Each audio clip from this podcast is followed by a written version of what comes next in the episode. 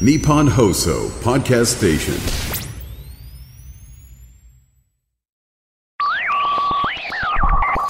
漫画のラジオあの千葉哲也さんにお話聞いてるんですけどあの帰ってきてからチーバくんってちょっと思いついたってことだけ お伝えしていいですか？ごめんなさい。はい、えーまあそれは全然あの音体の前に前にいる時はそんなこと考えなかったですよ。真剣に話を聞いてましたけども、えーあの千葉哲也さんですね。あのまあここまでのところもなんて言うんだろう。あのこう大御所だからみんなが自分の話を聞いてくれると思ってないんですよ。変な言い方ですが。千葉哲也さんの話なんて我々聞きたいじゃないですか。聞きたいんだけどでもやっぱり聞こうと思ってる人にあの話を聞かせるのはできるんですよどんなことでも。で私の場合はですねあの自分の番組の場合はそう思っていい部分ちょっとあると思いますけどあの全然関係ないところに雇われ仕事で行くじゃないですか、えーイベントの司会とかで行くと。でお前の話は聞いてないよって人にどうやって聞かせるかみたいのってめっちゃあの頭使うんですけど、えーあのそのなんだろう発想で今でもやってる千葉さんっていうのが正直ここまでの驚きなんですよ。ねえー、ということでそのあの真髄で、えー現状どうなのかでそしてあのものすごいジョーの絵の前で僕らお話聞いてたんですけどその絵について、えー多分調べればね有名な絵なんで出るとは思うんですけどあの解説いただいてるんですが結構すごいです。無意識と手がどうつながってたかみたいなお話を今回お伺いしてますんでよろしければちょっとあのそのあたりもですねあの別資料を用意しながら見ていただけたら嬉しいなと思っております。では千葉哲也さん第4回スタートです。あー編集さんでは編集さんにも見せることありますけどもちろん見せますけど家族にも見てもらう、うん、奥ちゃんに見せてもはいらったり、息子に見てもらったりしてね。はいでこれでわかるかな？これでこの話はなんかこうストンと落ち着いて読めるか？とかねいろいろ聞くことありますね。それだけ、こうあの漫画としての読みやすさってうん。いうものにこだわっていらっしゃると、はい、あのご自分が読者側の目線でもいなきゃいけないうん。と思うんですが、うん。千葉先生漫画自体はうん。もう結構今でもいっぱい読んでらっしゃるんですか？いやあんまりあんまり読む方じゃないですね。あ。まあただほらあの今書いてる雑誌だとかそれからむ昔書いた雑誌社が本を送ってくれますからそれはパラパラ目通しますしそれからあの、えー新人漫画賞の、あはい。えー、と選考をやったりししてるんであのもうそれはあの嫌でも読まなくちゃいけない。あのランクをつけなくちゃいけないからね。それから好評も書かなくちゃいけないからあそれから大学で教えて教えてた時は学生たちの作品を読んだりしましたから若い人の作品はまあ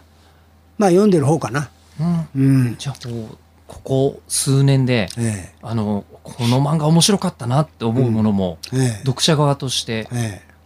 終わりだったり、えええありますね。まあ何か思い浮かば若い人でもね、あのー若い人の作品でもね随分ありますよそれから絵がうまいなとかねもう本当に素晴らしい、あの画力っていうんですかね。もうこれはこの人はもう絵絵だけで見せるな。ただお話がちょっとうまく伝わってこないなとかね、えーちょっとキャラクターが暗いなとかね、もうこのこんなお話だったらこういうキャラクターがいいとかいろいろ気が付くこともあるんだけど。まあだけど本当にあのー我々がそのデビューした頃っていうのは絵が下手くそだったからね。もう本当に絵がうまく描けなくてね、えーえーなんかこうデッサン学校に通ったりなんかしましたよ。うん。それぐらい絵を描くっていうのも大変だったんだけど今みんな絵はうまいしいろんなドラマを見て描いたききてるから面白い話も思いつくしね、たくさん面白いたくさんありますね。うんじゃあもう2024年の漫画家さんたちって、うん。もう絵のレベルはうん。もうとんでもないところまで皆さん。ああ大体そうですね。絵は絵はみんなうまくなってますね。逆に先ほどおっしゃってたうん。なんかでもその若手の漫画家さんで、うん。その小回りに1週間のうち5日使うみたいなことはうん。あんまり聞いたことないような気もするいやこれはね才能もあると思うんですよ。私はあのそういうのはえーちょちょっとねあの簡単にパパッと思いつく人間じゃないんですよ。いわゆるなんていうのとろいっていうか鈍いんですよ。あー後で考えてみたらねなんでこんなこと気がつかなかったんだろうってことはよくあるんでね。あのいわゆるなんていうんですかね、まあ、私「ぐず鉄日記」って書いてます。よ自分で本当に思うんだけど鈍いしあ感覚もうんなんかこういわゆるなんていうのかな天才のね作家もたくさんいるんですよ。もう手塚治虫さんだとか石森章太郎だとかね私の同期生やなんかにも先輩にもたくさんいましたけどもう鼻歌交じりでずっともうあの書ける人がいるんですよね。次から次話が浮かぶらしいんですよ。だからそうじゃなくて私の場合はなんか思いついたらそれをどうしたらうまく表現できるかなということでもうもういろいろあのああでもないこうでもないいじくり回してねでこの話をこのエピソードこっちも持ってきた方がいいかなとかってやりながらじゃないと作れないタイプなんだよ。俺はもうしょうがないね遅いのはぐずぐずね考えて悩むのがタイプなんでそうしないと私の漫画がうまくこううまく伝えることができないんだからだからもう大いに自分で悩悩もうということで。えーその悩むのが仕事と思って いますから、あーこれはしょうがないんだけど。だけど、まあ、あの若い頃はねもう10年も漫画描いたらねもう本当にいろんなもう技も覚えて技術も覚えていろんなことが分かってきてね本当に鼻歌とは言わないけどあの簡単にあの次々話が浮かんでうまく描けるようになるんだろうなと思ってたの。先輩たちがそういうふうに見えたんですよね。だけど実際やってみるともう本当に、一回一回がもう、えーなんつうの新人の気持ちでもう謙虚な気持ちで向かわないとできないっていうことがもうつくづく分かったんでまあそれはそれで自分のやり方なんだなと思ってそれはそれで楽しんで、苦し苦しみを楽しんで、いるところがありますよ。うん今でも、あの雑誌に載ってうん。いらっしゃるということは、うん。全く知らずにあの千葉先生の漫画に触れる方いらっしゃるわけですもんね。うんうん。でその方が分かんないって思っちゃったら、うん。それは漫画家さんとしては、うん。あの仕事してることにはならないんじゃないかと。うん、まあまああの漫画っていうのはね好みもあるからその読む人によってね、うん、私の漫画が好みじゃないっていう人もいるかもしれない、ね、そういう人もいるいると思います。あのみんなそそれぞれあの好みがありますからね。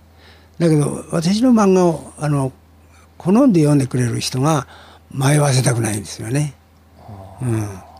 それからあの字がちょっとまだうまく読めないような小さな子でも私の漫画を見てたどたどしくこう見てもあんまりセリフやなんか読まなくても内容がうまく伝わるっていうことが私にとっては理想なんですね。なかなか難しいんだけどね。一番難しいことを、うん、難しいんだけどできたらそういうふうにあのセリフも何にも読まなくても最後に読ん最後まで読んでプッとこう笑ってくれたりなんかすると私はすごく嬉しいんですよね。うんそういうためになんか漫画を描いてるような気がします。ってあのこうまさに引き上げの最中にうん。弟さんたちと一緒にうん。こう部屋にいなきゃいけなかったっていうああそうそうそう。玄君が。ああそうそうそう、まあ、私もそれ気が付かなかったんだけどね。あれが原点だったみたいね。あの弟たちがね退屈で退屈でもう泣くもんだから「ちょっと待ってろ。今あおんちゃんがね面白い話か考えるからね」っつって。それは漫画じゃないんです。私その頃漫画知らなかったから知らないんですねその頃は漫画読んだことないから。あ。だからあの紙にねあの絵を描いてでお話をして聞かせる。だから紙芝居みたいですね、はい。うん、そそんなもんですけどもそうやってやるとあこの話この子次どうなるの？あこのロバさんはどうなるの？とかって弟が目キラキラさせて次の次はどうなるの？って、えー聞かれるわけですよ。それがすごく私はねあまあまあ待ってろなんて言いながら書きながらねそれがすごくあのなんつうのお弟たちを楽しませるっていうことですごく生きがいを感じたんですね。だからそれがととても楽しかったんですね。うん、苦しい中でもね。はいだからそれがね今あの漫画を描いてる時にもう弟たちはみんなじじいになりましたけど 今でもその弟が隣の部屋で待ってて、えーこの話の続きを待ってるっていうような気持ちで書いてる。その字も読めないような弟が見ても話を聞かせても分かるようなお話を聞かせてるから待ってろっつって、えーいうような気持ちで漫画を描いてるような気がしましたね。だからそれはね誰かに言われたんだよね。千葉さんが漫画家になるあきっかけは何だったのって言われたら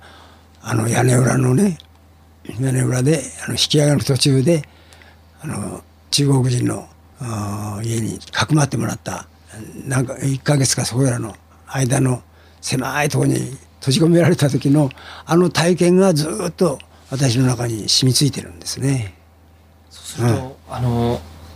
なんでしょうここはこんなに努力して書いたんだから、ちょっと分かりにくくても我慢しろよなんて小さな子には通用しないですもんね。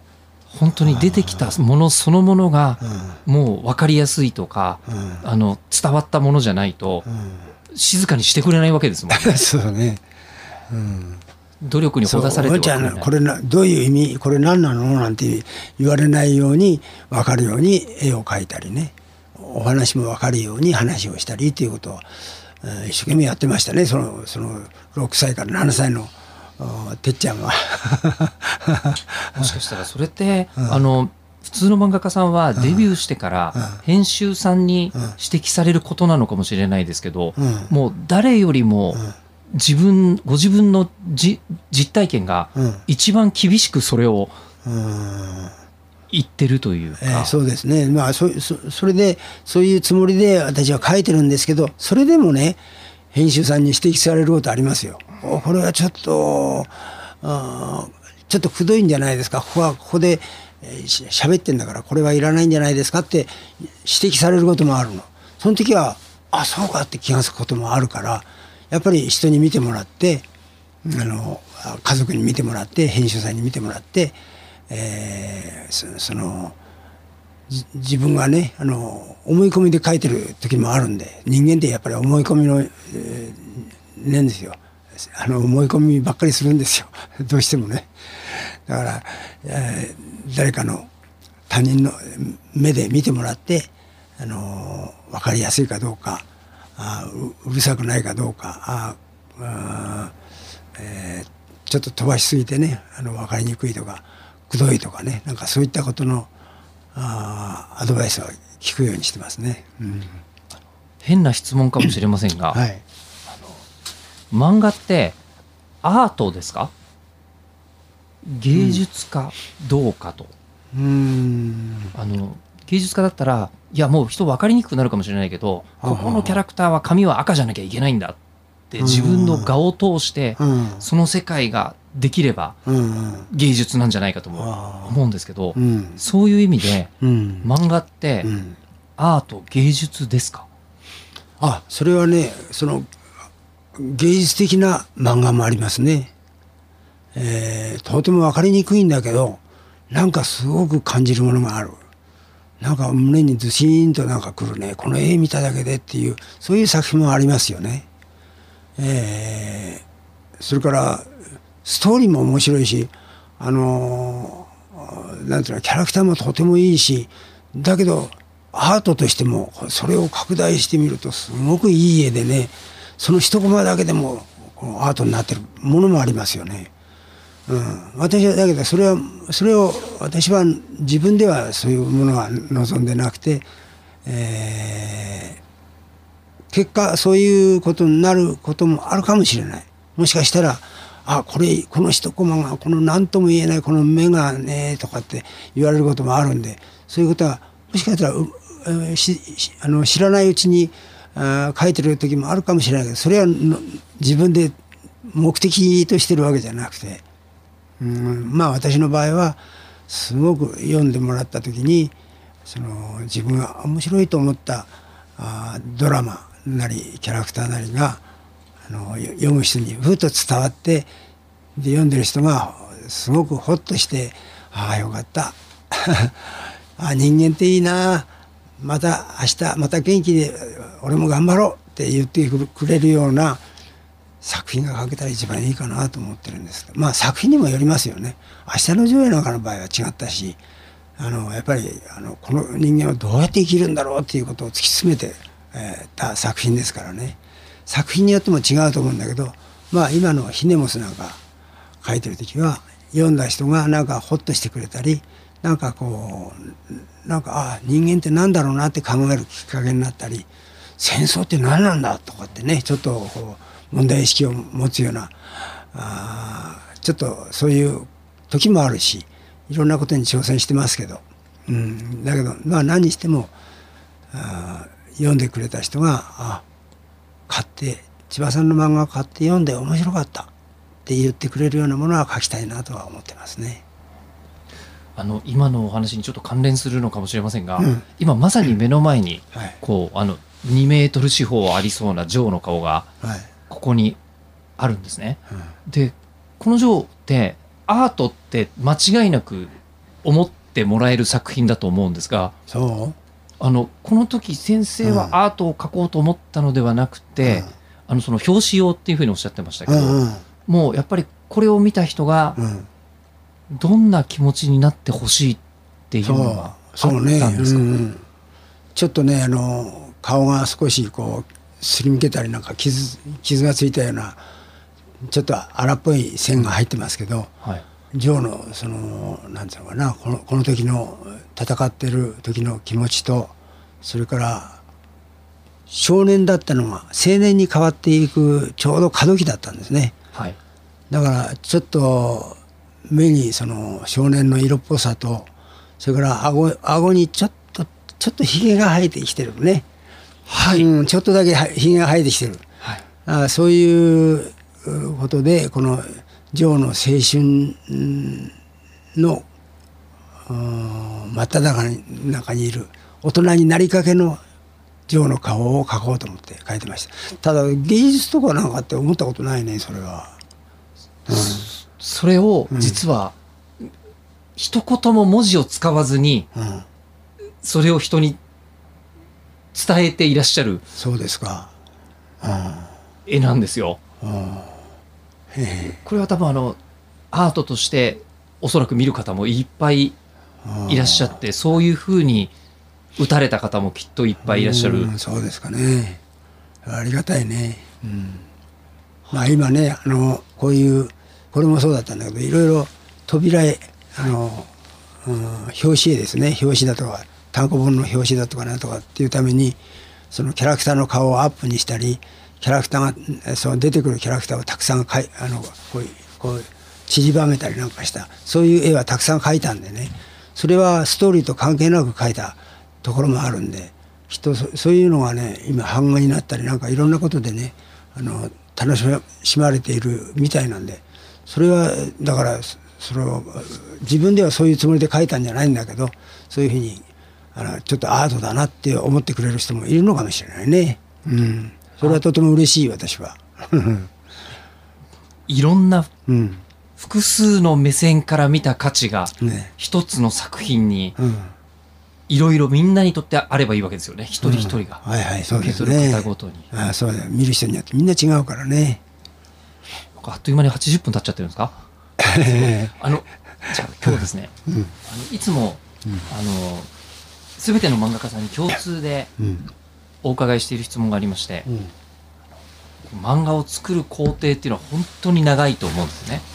あのこう一番初めにアイディアを考えてで先生の場合だと取材に行かれてはい。でえーストーリーを考えて、うん。でまさに一番悩まれるとおっしゃってた、うん。こうネーム作ってうん。小回りをして、はい下書きして絵にされて、うん。で、えー世の中に出してで多分あの世の中の反響を聞くこともあの漫画家さんのお仕事だと思うんですけど、はい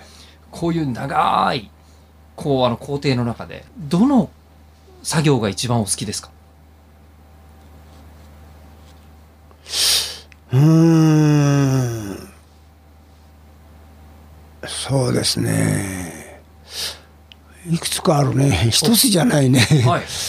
あのー下書きがうまく入ってあの構図が決まった時はそこにペン入れる時はすごくゾクゾク嬉しいですよね。はうん、あこのこの表情がうまく描けたらいいなと思いながらすごくワクワクしながら描くし。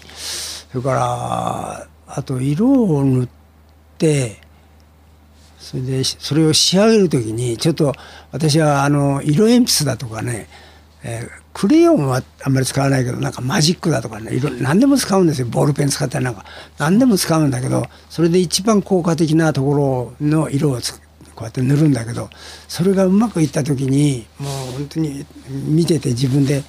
えーなんか惚れ惚れっていうか うまくできたなと思ってすごく嬉しいこともあるし、えーあと最後何？最後はそうですね。読者に？読者からの反響反響は反響でそうあのななんかほら何十回連載しましたっていうことでその読者からねあのファンレターというかあの応募するとこの1枚もらえますみたいな編集さんがそういう企画を立てた時にたくさんハガキが来たの。でどのコマのどのどのページが大好きっていうのを、えーなった時にそれをみんな書いてくれてねそれがたくさん来たんですよ。それもあの、えーなんていうのあのプリントしてこうみんな取ってあるはがき取ってあるんですけど、もうそれを、自信をなくした時それ読む。あるんですか？自信なくされる時がいやそれはしょっちゅうですよ。それはもうしょっちゅうスランプだししょっちゅうなんかこう迷うし